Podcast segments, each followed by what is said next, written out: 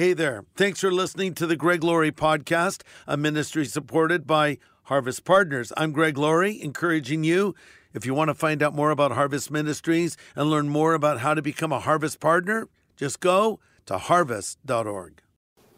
Well, we're here at Harvest OC with Pastor Laurie, and it's our second Yes. podcast interview that we're doing. And this one is about this right off the press. Yeah. It's the Revelation book. And um, we kind of want to have a little bit of a conversation about, you know, A, what it took to do this, and why is this such a big book? uh, so let's start with that. Um, this is almost 500 pages. Yeah. So there's been a lot of books about various books of the Bible. Why did you feel that this kind of warranted this sort of volume? Yeah, I think, well, first of all, I enjoyed the challenge of it. I, I am not an expert on Bible prophecy, but I am a student of Bible prophecy, and I've been teaching Bible prophecy for over 50 years. So I've been effectively preparing for this for decades. Uh, but the more I teach on Bible prophecy, the more I want to make it understandable to rank and file people uh, make it understandable. And, and I think God wants us to understand Bible prophecy. You know, it's interesting when the topic of the abomination of desolation is discussed in Matthew 24, and that's the event when the temple will be rebuilt in Jerusalem and, and the Antichrist erects an image of himself, demands people worship it. When that is mentioned, Jesus says, Let the reader understand. So it's like God wants us to understand these things. When Paul is writing to the believers in Thessalonica and he's talking about the coming of the Lord, he says, Brothers, I don't want you to be ignorant concerning these things. So, what does the word revelation mean? It means unveiling. It is not God's desire to conceal, but to reveal. And Bible prophecy is not given to scare us, but to prepare us. So, I wanted to show the practical side of understanding end times events and how it should impact us. Studying Bible prophecy sh- should expand our hearts, not merely inflate our brains. It should cause us to want to live a godly life, and it should cause us to want to reach out to people that don't know the Lord. But, you know, one thing I would say is when we read the book of Revelation with understanding, we realize that God's in control. And that's very reassuring. Let me even talk about the design. When I was talking to our, our lead designer, I said, I want something that's vibrant and colorful. It's optimistic. And optimistic because usually when you see a commentary in Revelation, it's red and black and very ominous. Dark angels Yeah, and yeah. And I thought, let's make this because what is it? It's a book of promises. And one other thing I would add that there is a special blessing promised to the person who reads, hears, and keeps the book of Revelation. Now, there's no blessing like that attached to any other book of the Bible. So there's a blessing if I read it, and it's implied in the original language to read it out loud. So I have to read it, then I need to hear it. I need to understand what the message is and keep it. It should impact me in day to day living. So I thought, people want to understand this book. I want to try to write a commentary on Revelation that is understandable for regular people so they can know what this important book of the Bible has to say to them. Would, you, would it be fair to say that it's probably the, the most misunderstood book in the Bible? The, yeah, it always feels, I mean, we talked about the design and Yeah. making it look optimistic and, and, and jo- almost joyful because Yeah. Christ is coming back. And Yes. that's, the, that's the end game. Um, what do you say to people that say, you know, it's, a, it's scary? Uh, Yeah. When I talked to people, I was going to do this with you, they thought, oh my gosh, this is a scary book. Yeah. So what do you say to people that say that? Well, I mean, look, there are parts of Revelation that are are very intense. Uh, we see the judgment of God being poured upon planet Earth. We see the revealing of the most wicked man who will ever live, identified as the Antichrist and the beast. We see the horrible tribulation period. We see the rise of Babylon. Yes, we see all that. But it's interesting, people seem to miss the fact that the first part of the book of Revelation, we're caught up into heaven, and Jesus gives specific words to his church, mm-hmm. as symbolized by the seven churches of Revelation, which, by the way, followed a postal route. So these were not only actual churches that existed, actual congregations, but I believe that they speak to us today and they're very relevant words. And so it, it starts with the message of Christ to the church. So I begin by asking, what if you got an email from Jesus? or a text from heaven, would you read it? Of course. These are like the email of the Lord, a, letter from Jesus directly to us as his followers. And, and there are rays of light throughout the book. I heard about a man who, who was not known for his deep Bible knowledge, who said to some others, I understand the book of Revelation.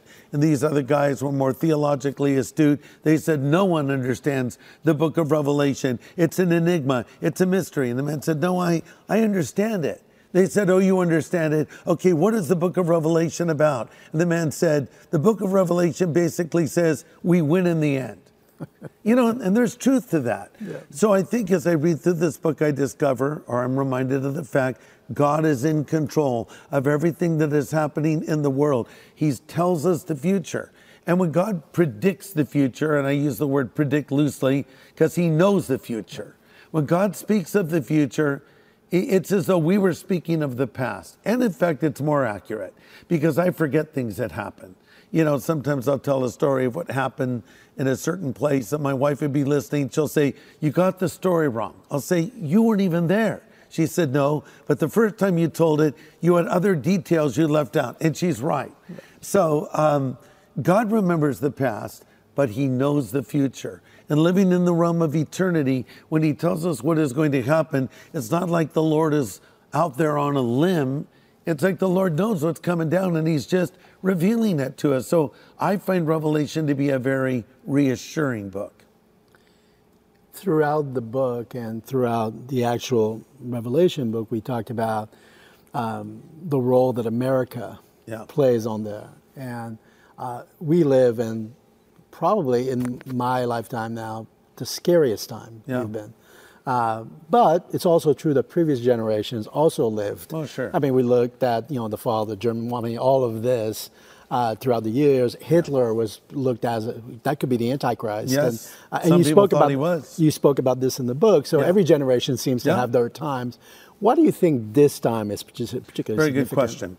Okay, there are signs of the times, and then there's a super sign. And the super sign of the time is the rebirth of the nation Israel which actually has a connection to what happened in World War II.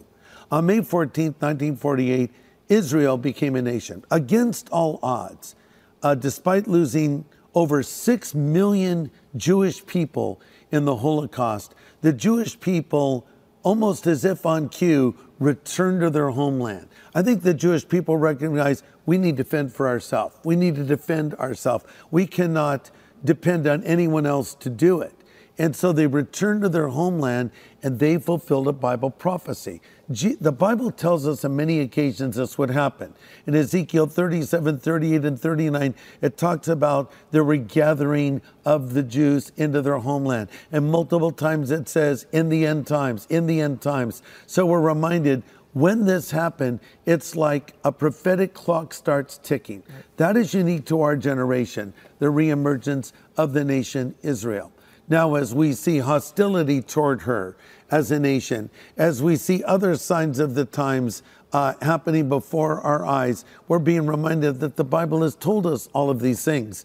Uh, Jesus compared uh, end times events to birth pain or uh, labor pains, I should say. So, as a woman is getting closer to having her baby, her labor pains get closer and closer together. So the idea is we've always had signs of the times, if you will. And Hitler and the Third Reich and all that happened in World War II were certainly huge events. But now we're seeing things get closer and closer together, where there's not months in between uh, events. It seems like there's weeks and sometimes days, sometimes even hours. We see things unraveling before our eyes. Like take the Middle East as an example.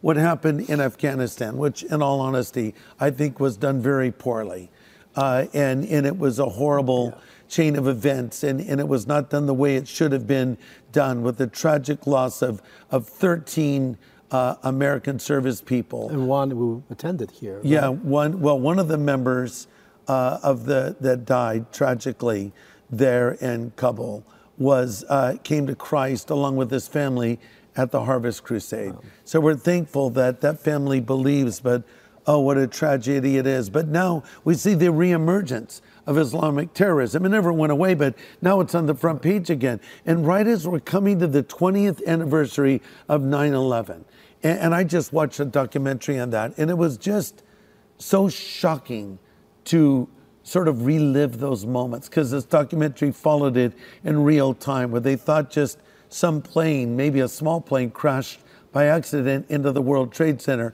Then, as they're filming the fire, they see a, a, a, commercial jet fly into the tower. And then to watch those towers crumble before our eyes and the tremendous loss of life exceeding the lives lost, even at Pearl Harbor. And it, it's hard to believe that happened. Here we are 20 years later, and we're still dealing with this threat. These two are signs of the times, reminding us that Jesus is coming back again. You said something in the book that the role of America is either one of revival or judgment. Yeah. And I thought it was really a great statement because we can either decide that as a country yeah. we're going to have this great revival. We've talked about the Jesus movement in the yeah. 70s, which we're uh, obviously a big part of. Um, what path are we going? Are we going towards the revival or are we going towards judgment? Yeah, well, at the moment, Which know, I, I kind of know the answer a little bit, but well, yeah, I wanted to hear It's hard you. to say. I mean, you know, I'm, I'm reminded of the opening lines of, is it A Tale of Two Cities? It was the best of times, it was the worst, worst of times. times. I, I think both are happening at the same time really bad things happening in our culture the collapse of the American family, the redefinition of a family, the redefinition of the sexes. And you could really take the breakdown of the family, and it is at the root of most of our societal ills today. Uh, almost everything is traced to a broken home, and specifically a fatherless home. So, as we see all of these things happening, it, it doesn't look good. But then at the same time, as I see young people coming to Christ and I see their passion for their faith and their desire to serve the Lord, it gives me hope. So I think we're in a wait and see moment. So we need to pray. We need to pray that God would send another great spiritual awakening. We're starting a brand new series in the book of Acts. And, so I was pointing out in a message I recently gave that uh, if we want to learn about revival, we need to go back to the 60s. And I don't mean the 1960s, I mean AD 60. and that was the first Jesus movement that Jesus himself started. Uh, there were no bell bottoms, but there was long hair, beards, and sandals, like the modern 60s. But it was a different kind of movement that Christ himself started that literally changed the world. Uh, here's what concerns me as I read the book of Revelation and other books of the Bible. I cannot see any mention of the United States. You clearly find Israel spoken of in the end time scenario. I think you have a very good case for Iran and their role they're going to play in the prophetic puzzle. I think you can make a pretty good case for Russia and even China. China. But how is it that the reigning superpower, the United States, is really nowhere to be seen? Well, uh, it may be that we just grow weaker with the passing of time and that we uh, become a part of the 10 nation confederacy behind a coming world leader identified in Revelation as the Antichrist. It, it may be that we're, we're, decimated in some kind of a nuclear war, God forbid. And it could also be that there's such a massive revival in America and people are caught up to meet the Lord in the air that that would obviously change the, the, the nature of our nation overnight. I don't know why we're not in the end times scenario, but I'm praying that God will send one, two, three, or more revivals before He comes for His church. And I don't know when that will be. Well, that's kind of the key. No one knows when it no will one be, knows. but we need to be prepared as Christians, correct? That's right. Um, let's talk about the Antichrist because I think it's, it's always a fascinating yes. subject for TV shows and culture Endlessly. in general endlessly. And it's My always number one messages on YouTube are pretty much all on the Antichrist. And it's always portrayed as this evil looking, yes. sort of dark. But in the book, you were very clear about this Antichrist will be one that has a ton of charisma. Yeah. Will be very intelligent. Yeah. Will be very compelling to listen to. Will bring peace yeah. in lots of ways. So right. if you look at all those characteristics, you would think, well, good guy, right? So why? How are we going to be able to discern from that? Yeah. Well, I jokingly said he could be on the cover of Newsweek and GQ at the same time. Think the devil wears Prada, right? Why do we think he'll be a menacing figure? He has to be a charismatic figure because people follow him. And uh, I think that he's he obviously has economic solutions. He has military solutions. He comes as a man of peace initially, but he's not a peacemaker. He's a troublemaker. And if Satan ever had a son, this is him. But he's a deceiver. Remember, we call him anti-Christ. The prefix anti doesn't just mean against; it also means instead of. So he'd be a Christ-like figure to some. Uh, Jesus said one of the end time signs is many will come in my name saying, I am Christ. So he'll be that man. How will we be able to discern? Well, Yves, I don't expect to be around to discern because my understanding of Bible prophecy would tell me that before Antichrist can be revealed, the church will be removed. This is based on a statement by the Apostle Paul in the book of Thessalonians when he says, He who now restrains will continue to do so until he is taken out of the way. Then that wicked one will be revealed, whom the Lord will destroy with the brightness of his coming. So that wicked one is Antichrist. He who now restrains, I believe, is speaking of the work of the Holy Spirit through the church. The church is like a restraining force in the world today. Uh, it's Christians that speak up for the unborn. It's Christians that defend the family. It's Christians that stop, try to stop the spread of evil. Imagine if we were taken suddenly from this planet, how quickly evil could spread. We're a restraining force. But once we're removed, Antichrist can be revealed. So I often remind people don't be looking for Antichrist, be looking for Jesus Christ. Well, that's kind of what I wanted to get to. The point yeah. of that is, is while we know where our comfort lies yeah. and we know where our hope resides, yes. Um, a lot of people look at Revelation and they say, well, it's a long book. There's yeah. a long period of time. So yeah. we're going to wait all this time. Yeah. What do you say to people who say, like, well, when's going to be our resolution? Where's our comfort now in these times? What do you say to these people? Well, the Lord's going to come when the Lord's going to come. Jesus said, no one knows the day or the hour uh, only the Father in heaven. So we should never set dates. Um, but in the meantime, we have a job to do. In the book of Acts, in the opening chapter, uh, the disciples come to Jesus and say, uh, you know, basically, when are you going to establish your kingdom? Jesus said, It's not for you to know the times or the seasons, but you will receive power after, Holy, after the Holy Spirit comes upon you to be witnesses unto me uh, in Jerusalem, Judea, Samaria, and the uttermost parts of the earth. Allow me to loosely paraphrase it. Lord, when are you going to establish your kingdom on earth? Guys, get off that. It'll happen when it happens. You have a job to do. Get the gospel out. That's a very loose paraphrase and an interpretation, in fact. But I think that's what we should be focusing on. You know, uh, when we pray, Thy kingdom come, Thy will be done on earth as it is in heaven, as a part of the Lord's Prayer, we're praying for A, the return of Christ to the earth that will happen at the appointed moment. But we're also praying that people will come to Christ because every time a person believes in Jesus, the kingdom of God is extended a little bit further. So we need to focus on our job. And here's what we're told in Peter uh, God is not late, as some men count lateness. He's long suffering toward us, not willing that any should perish, but that all should come to repentance. So God's not late, God's on time, and He wants so many people to come into the kingdom before we're caught up to meet the Lord in the air. So our job is not to stand on a rooftop staring at the sun, waiting for Jesus to return. It's to be about our Father's business, sharing the gospel and expanding the kingdom until God brings his actual technical kingdom to this planet. We tend to forget that a little bit. That yeah. it's not just a wait and see yes. game. It's an it's an active game. We need to be proactive. Yeah. Not only in our faith, but in the message that we have. Yeah. And we talked about the message at Harvest, which is to know Him and to make Him yeah. known. Uh, I think that that's pretty evident. There's something in the, in the book that you talk about the uh, the sick and dying church, yeah. which I was pretty fascinated by that passage. Yeah. And you talked about all the ills that can fall into a church uh, for a variety of reasons. I mean, you talk about the fact that uh, you know, a few a few years back, having a TV in church was a big problem, yeah. or having uh, having a service that was broadcast or the website. Um, what are the factors that contribute to a dying church, if there's such a thing?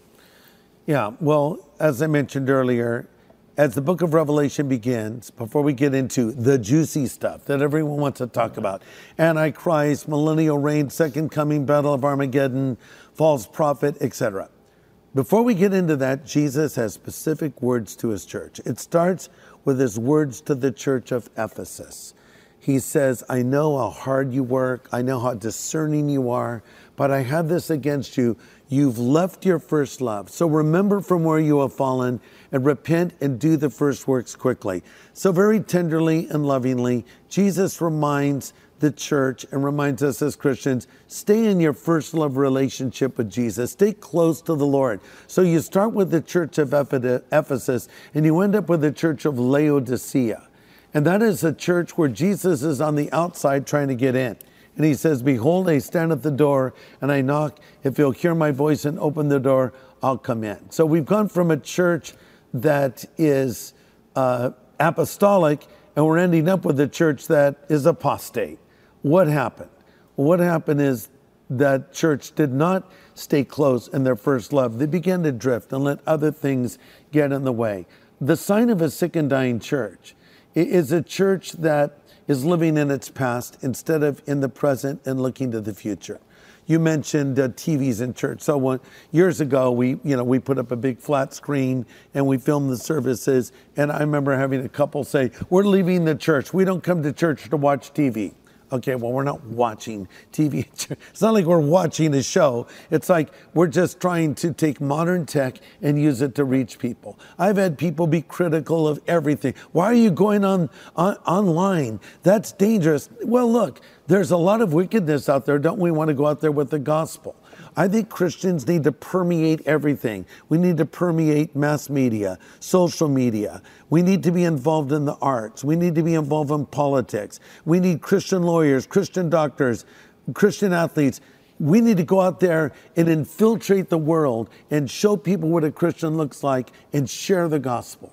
And so we shouldn't be afraid of these things. And sometimes the church gets stuck in ruts, cultural ruts and, and we can adapt to the times. And I think that we want to adapt to the times we're living without compromising our message. And so it's interesting as you come to uh, the church before Laodicea, the church of Philadelphia, he says, You have a little strength. And so the ideas of a sick person getting up off their sick bed. And, uh, you know, so we start with a church that is in danger of leaving their first love, a church that gets very sick, but then a church that's coming back again. And that gives me hope for revival because I believe that God could revive the church and we could have a comeback. And we need to do that. We need to be known more for what we are for than what we're against. against. And, and there is a place for us in culture, a place for us in all these things. But don't let those things take the place of our primary mission. Our primary mission is to proclaim Jesus Christ, to call people to Christ, and help them get up on their feet spiritually, discipling them and repeating the process. That is what we call the Great Commission. We can't lose sight of that. Well, the book is about, I mean, the subtitle is a book of promises. Yeah. I mean, the promise of what Jesus holds for us in the future. You mm-hmm. talk about this in the book quite a bit. Uh, there's an end game to this. Yeah. Jesus is coming back. Yes. And we're going to be with them in heaven. That's right. Um, do you think that people lose track of that? That there's there is an end game. I mean, there's yeah. an actual there's a reward there. I yeah. mean, people go. Uh, we find people going to church and go through motion every Sunday on yeah. clock. You go, you sit down at the, probably at the same place you always sit down. Yeah. And you have your routines. Yes. And some people will look at the screen. We talk about TV. Some people will look at you even though they're here. Yeah. They'll look at it from the screen. Yes. Um, but they forget that there's a reward there how do we convince people that there's a long game being played yes. here?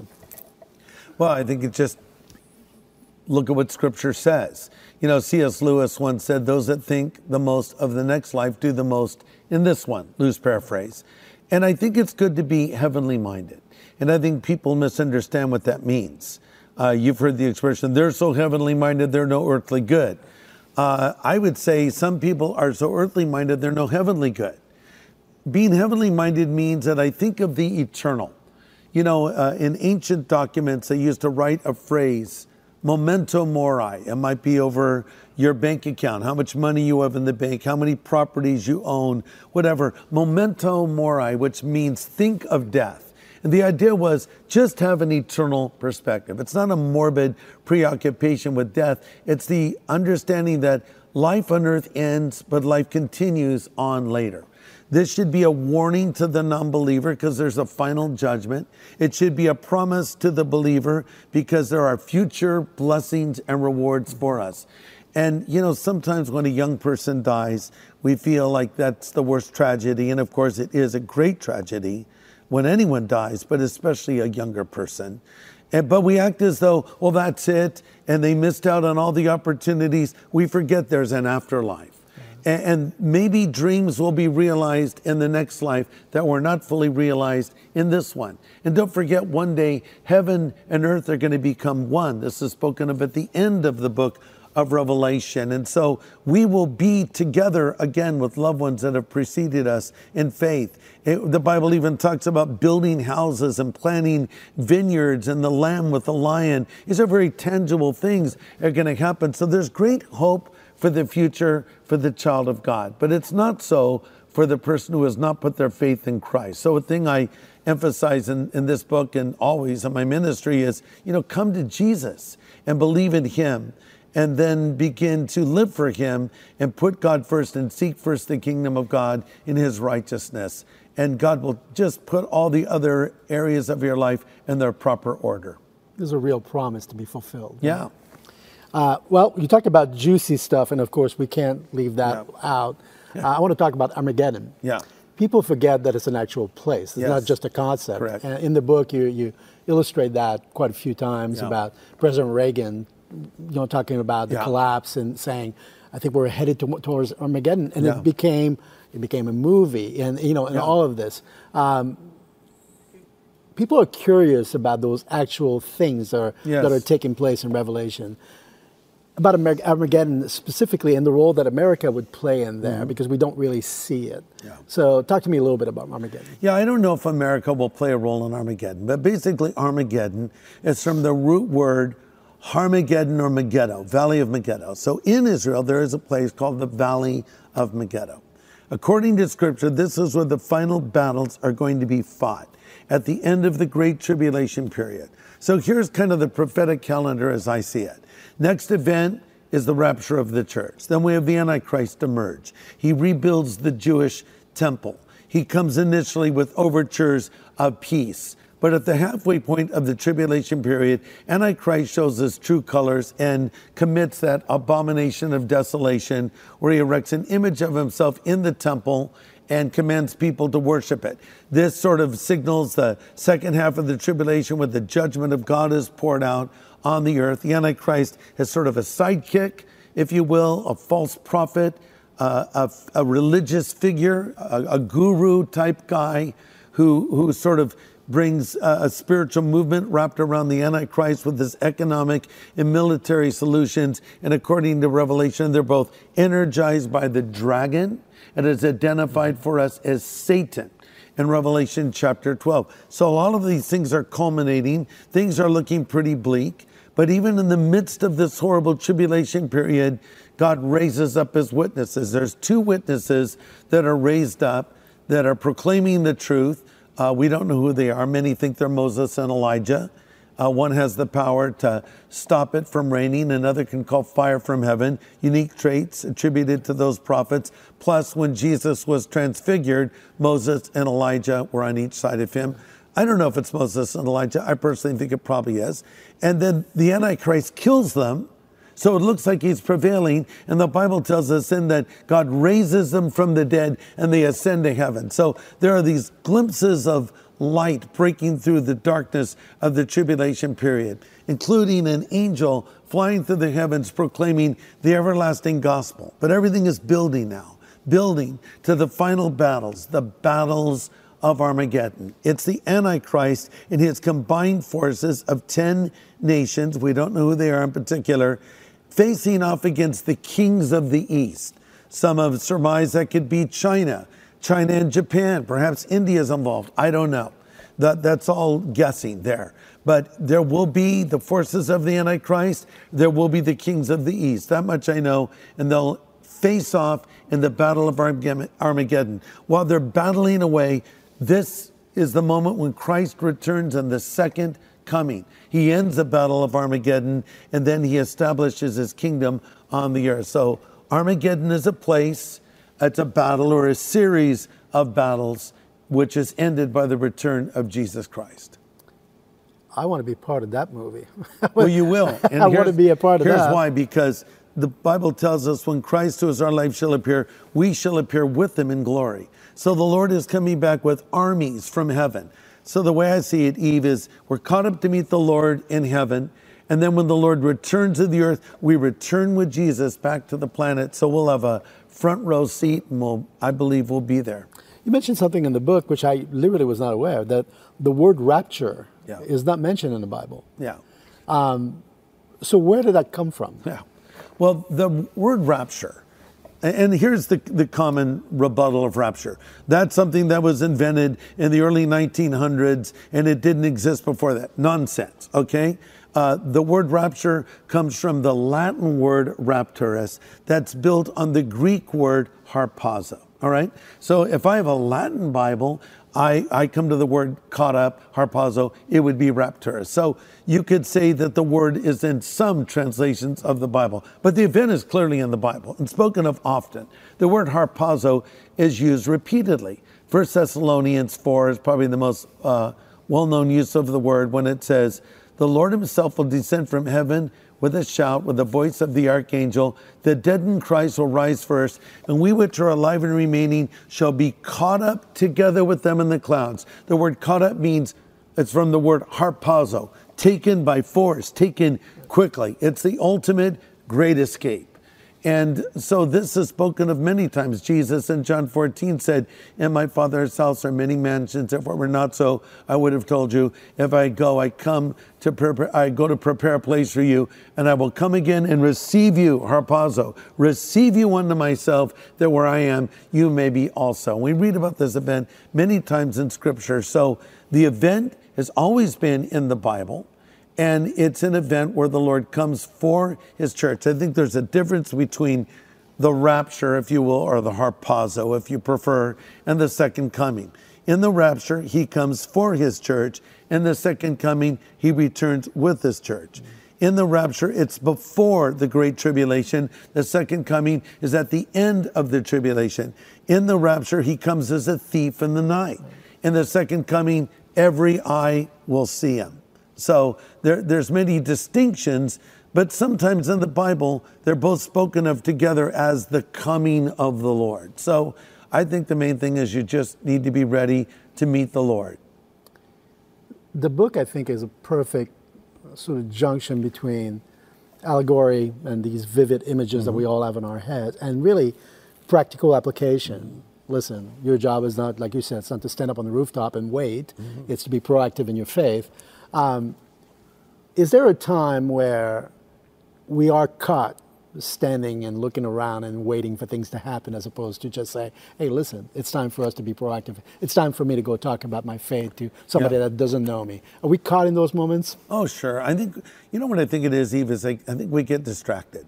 You know, after Jesus ascended, the angel said, Why do you stand looking up into the sky? The same Jesus that you see will come back again. Then they're to get on with the work that they're called to do. And I think that people, Christians today, get very distracted. We let other things take the place of the Lord. Let me use as an example politics. You know, I, have said before, I think Christians should run for office. I think it's great when Christians are elected. And the Bible even says, uh, when righteous people are ruling, the people rejoice. Having said that, our primary focus in life should not be on politics. It should be on spreading the gospel and calling people into God's kingdom. And I've seen Christians that used to be passionate, use their social media platforms talking about Jesus all the time. Now it's other things that they're more passionate about. It might be their political candidate, it might be for or against the vaccine, for or against mask wearing, for or against fill in blank here. Here's what I'm saying you're entitled to your opinion. I have my opinions. But I don't get up in the pulpit and talk about those things because those are secondary issues. My message is Jesus Christ and Him crucified and resurrected. And so I think that we, we should not allow ourselves to become distracted. Jesus warned actually about a servant that's waiting for his Lord's return, where they're distracted by the cares of this life what they're going to eat or what they're going to wear, what they're going to drink. There's nothing wrong with saying, What am I going to have for dinner? What am I going to wear today? Uh, what career path will I follow? Good.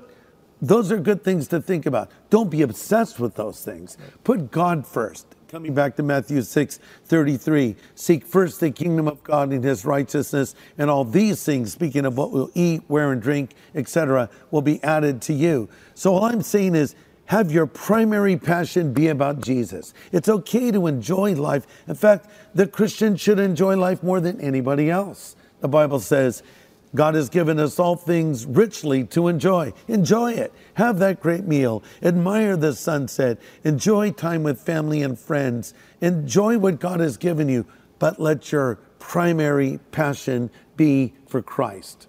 And that's what we should be doing all the time, but especially in light of the fact that Jesus is coming. Is it, well, I hate to ask the question, but is it really possible in these days yeah. to be able to say, listen, I have this life where my life is dedicated to Christ, yet yeah. I have these other pursuits that I'm doing? Yeah. Can we find, I, have yet to find a really good politician that doesn't get attacked for his belief. The minute that they declare themselves That's as true. Christians, you know, they're on the spot right away. Now they don't only have to defend their positions, but they have to defend their faith as well. That's right. Is it, is it possible? Can we do this nowadays? We can, and I think in a way we must. You know, I've, I've had the opportunity to have in depth conversations with many political leaders, uh, many that if I named them, people would know them. But I don't always talk about what I say to these people. But I try to take, I, am a pastor. I, I'm, I'm not there as a political advisor. I'm not a pundit. I'm, I'm, I'm a pastor. I'm a minister. And so I, I like to point them to Christ. I like to remind them of what Scripture says. I pray for them. I admire them. And, but, but I don't get all involved in the political aspects of it. But, but I want to, you know, be able to minister to whoever God puts in my path. And, and I think it's a wonderful thing when people want to honor the Lord. I'll take one example. My friend Marco Rubio senator from Florida. Marco posts a scripture on his Twitter feed every day. He has come under tremendous attack for that. But I admire the fact that a senator, not some pastor, a senator wants to post to scripture. There's nothing politically helpful about that, in fact. But this is something that's a conviction of Marco. And I, I once met him and his wife, Jeanette, not once, I've been with them multiple times, but I was doing a married couples conference in Hawaii. And after it was over with, someone came and said, uh, Marco Rubio, sir, and would like to meet you. I said, Senator Marco Rubio? And indeed, it was him. And we spent time together, and I saw how much he loved the Lord. He loved the Word of God.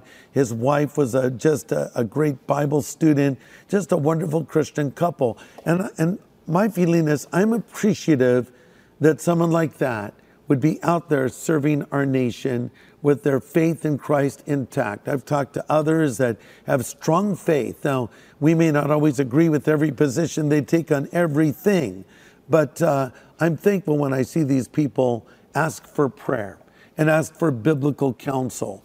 And I think we should rejoice because there are other politicians that go out of their way to oppose biblical values. They go out of their way to oppose things that we believe are true and right for our nation.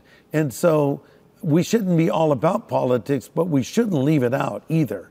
There is a place for us to be involved in that process. But again, what I'm reminding people of is God is ultimately in control, and, and we want to focus our primary energies on bringing people to Christ. You said something that I just picked up on. Um, of all those things that we've all known, there's some famous people that have reached out to you and that you've talked, you've counseled to. You said something just now at the end of the day, I'm a pastor. Yeah. When I think of you, it's always Pastor Laurie. It's never, it's never Greg, and it's never. You can call me Greg. I but told I, you. I, I, yeah, I told you I won't do that. Uh, so. okay. But but I, uh, and it's not for any other reason other than the fact that I see you as my pastor. You know, my wife sees you as her pastor, and that position is rare hair. I mean, you know, we don't see it very much now that people because persona has become bigger, and that you've you've remained in your heart a pastor. It brings me back to what we did with Billy Graham with the book. Yeah. And he was always a simple country preacher. Yes, he was. You still see yourself as this this simple pastor that came from really humble backgrounds, Yeah. and now here we are, almost 50 years later. I do, and because I'm still that person, right? Right. And I'm just a, I was a confused kid, 17 years old, using drugs, going the wrong way in life. I heard the gospel. Jesus came into my life. He changed my life. I found myself, I was a graphic designer at that time, and my sole aspiration was to go into design. I want, that's what I wanted to do. And I did that for a couple of years, but then I saw the Lord put his hand upon me to preach the gospel and teach. Not something I ever aspired to. In fact, I was a horrible student in school. But, uh, you know, now I had something to talk about, something to write about. And I became a student. I became a reader, which I was not up to that point. I was more of a television viewer, you know, and reading like worthless magazines and things that weren't helpful. And suddenly I find myself devouring biblical literature and other things, you know, to expand my thinking and growing. And, you know, so fast forward 50 years, you know, I still want to just reach regular type folk. I, I'm not an intellectual. I've never claimed to be. I don't think anyone, has ever accused me of being an intellectual. I am a, I'm a person who has Christ in my life, and I want other people to have Christ in their life. And if anything, as the years have passed, I think I've become simpler eh, by intention, wanting to bring it down in the most understandable way to people, whether I'm talking about the book of Revelation or, or any other thing. I'm teaching through the book of Acts right now. I want people to see how it relates to their day to day living, how they can apply it in their life. I'm not trying to impress people when I preach, I want to reach people. I want to educate them. I want to edify, to use a biblical word, edify and build them up spiritually. That's my job. And, and I think it's a very high calling. And, and I'm not ashamed to say that I'm a preacher. You know, sometimes people will say, well, I'm a life coach, or I'm a motivational speaker, or I'm an influencer. Okay, I'm a preacher. And I'm happy to be a preacher. That's what I do. And uh, so I try to influence and I try to do what I can in other platforms, but I'm not embarrassed to say that's what I do. You know, we do films. Uh, we're working on a new film right now that will be released in the months to come. That's an evangelistic type film, similar to something we did a while back called A Rush of Hope. So, yeah, I'm a, I'm a bit of a filmmaker right now, but again, it's just to bring the gospel, it's just to reach people in a different way. And, and that's what I'm called to do, and, and that's what I'm thrilled to do and privileged to do.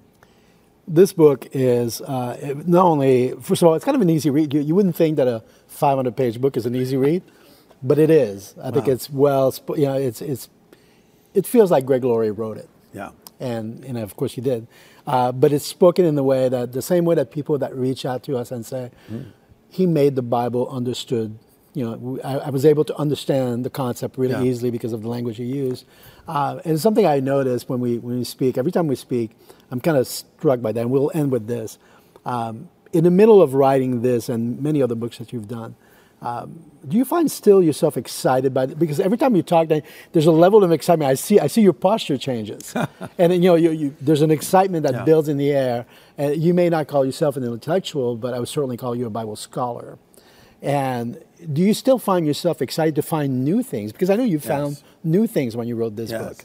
Always excited. I mean, the thing I love to do more than anything else is I love to study, discover for myself this truth, then write it in a way that is understandable. I work a long time. People might be surprised to know that I work a long time at crafting a message so it doesn't feel sermonic, Right. but it feels more conversational. That actually takes extra effort. I once saw Billy Graham being interviewed by um, I'm on his, no, Frost, David Frost. I almost said Robert Frost, he was a writer. No, David Frost, the British interviewer, interviewed Billy. and Billy said this, and I, it stuck with me. He says, I study to be simple. And so I go out of my way to simplify, um, to make it understandable, not to make it simplistic. It's a difficult job. Well, it is. Yeah. I, it takes more effort. So when I get up to speak, I don't want people to see the seams in the message or whatever I went through to get that message to them. I just want them to be fed. Just take away truth, fed, drawn closer to God. If that's the impression it makes, then then that's I did my job.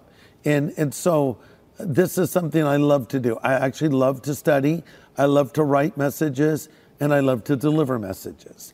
A lot of other things I do, I do because I need to do them. I don't love them as much, perhaps. Uh, but uh, but I love the actual process of preparing and delivering messages, and it's always exciting to see something new or to rediscover something you've forgotten. And I'm kind of excited. Oh, I can't wait to share this, you know. So there's a joy in, in learning something and sharing it with others.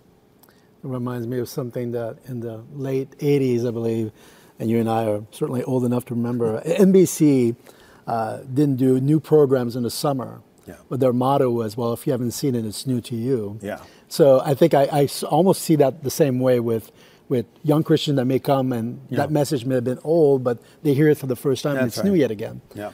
We're going to end on this. Um, in the book, you write something about the best is yet to come. Yeah. What is the best that's yet to come? Knowing the answer. or Yeah. the best Setting you up for that. Yeah, the best that is yet to come is is is the hope of heaven. It, it's it's the resolution of everything. It's the answer to every question. It's the drying of every tear. It- It's when everything comes together and we say, "I finally get it." You know, there are things in life that make no sense. Uh, I've had things happen to me, tragedies, the loss of my son 13 years ago, that makes no sense to me.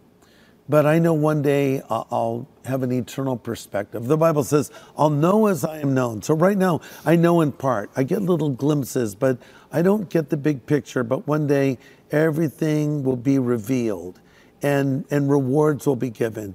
And conversations that were ended will be restarted. And uh, and, and everything will be returned to its proper place. God will redeem things. He He will revive things, and He'll make all things right. He'll make all things new. That's the promise of Revelation. That's the promise of the afterlife. That is the promise of eternity given to every follower of Jesus Christ. So I think it's always very important, you know, to, to be looking up. Jesus said, Speaking of end times events, when you see these things begin to happen, look up, for your redemption is drawing near. He didn't say freak out, he said look up. And, and in Colossians 3, the Apostle Paul says, set your mind on things above. And another way to translate that is think heavenly thoughts, or literally just think heaven. Just, you know, every day think heaven a little bit. There's a heaven, there's an afterlife, uh, there is blessings that are coming. Uh, this isn't all there is. Some people make it all about the here and now, and they forget all about the by and by. We need the big picture, and that's what Revelation does for us. Is it reminds us of the big picture that God is in control. Pastor Laurie, as always, that was great. Thank you. Thank you so much. Thank you. Hey, everybody. Thanks for listening to this podcast. To learn more about Harvest Ministries, follow this show and consider supporting it. Just go to harvest.org. And to find out how to know God personally, go to harvest.org and click on Know God.